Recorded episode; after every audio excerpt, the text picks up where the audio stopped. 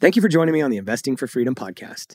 Today, we're jumping into a conversation around whether real estate has really gone to the moon or whether the purchasing power of the dollar has plummeted, and kind of get into some thought process too around a little game that we play as a family on critical thinking and challenging our thought processes. So I think you'll appreciate that in the intro. But anyway, the real question is is real estate really gone to the moon or has the purchasing power of the dollar plummeted?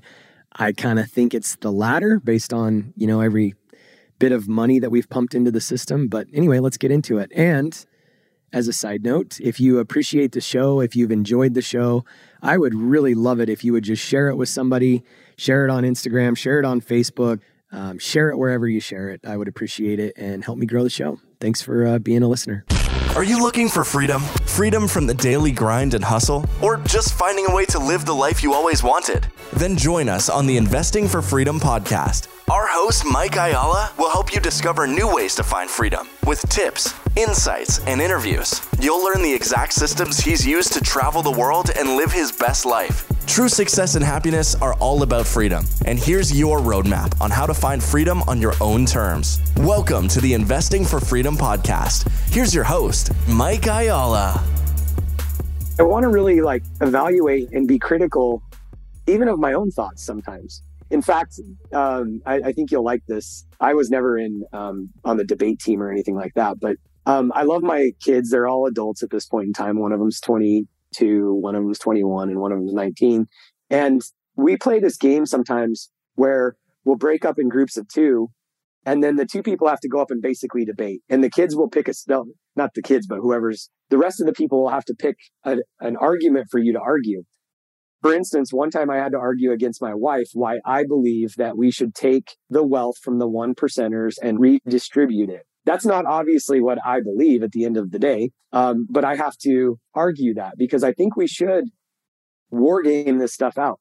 Again, that's why I love Jim Rickards. He was actually um, a Wall Street insider and still is, but he also works for the CIA, wargaming um, and the Treasury Department and the Federal Reserve, wargaming out uh, weapons of like financial destruction. And how would other countries attack us and attack our monetary system? And that sounds crazy but at the end of the day we should be a free thinker and not accept everything as we hear it. And so when i was thinking about this the other day i was having this conversation with kara. And again i know it's not as linear as this and i know it's not as simple but the thing that i've been pondering is if inflation is really running at 9% maybe 12 maybe 15% if you really look at all of it and interest rates are at 7 um, or six, is that really expensive? And I know that real estate has really increased a lot, but I think the real and again, this is simple, and I hope I hope I'm not oversimplifying it to the point where you're like, Mike, yeah, that's obvious. Um, but if you really think about it, I did an inversion chart a while back on a video that I did, I think on YouTube or Instagram, and I took I took the chart of real estate, and if you look at real estate, it went up and up and up and up, and then it skyrocketed in 2020 and then continued through 2021. And right now it's just holding flat, really. And if you turn that chart upside down and you look at the purchasing power of the dollar over the same type of period of time and you inlay that, they're almost exact inversions of each other. And so at the end of the day, I don't think that real estate really got that much more expensive. Um, although I think it was I think it was uh, proportionally out of balance with a lot of other things just because we are so under supply already. And I'm not making the argument right now that real estate is going to crash or isn't going to crash or whatever. I think in the long run, it's going to be just fine. But what I am making the argument around is that I don't believe that real estate or houses in general skyrocketed in in price. I believe that the purchasing power of the dollar plummeted because of the amount of money that we pumped into the monetary system. And so when we look at this and we think about it just from a practical perspective, I think that if inflation is at nine or 10% and we can borrow money at six, and I know it's not a, a an equal transaction at a linear point in time, but the reality is, I think even at 6%, um, when inflation is at nine, I don't think that we're really that out of balance and out of line. I think the interest rates would have to be at least keeping up with inflation or be higher, in fact, in, in able to really slow it down. Or we have to have some kind of situation, a complete break of the system that just plummets people from spending, uh, causes un, uh, unemployment to just roll out of control. Those are the ways to really slow down inflation, I think, at the end of the day. And so that's why I was curious, you know, how they were going to handle this. But I don't think we've ever, actually, I know we've never been in a scenario like what we're in today.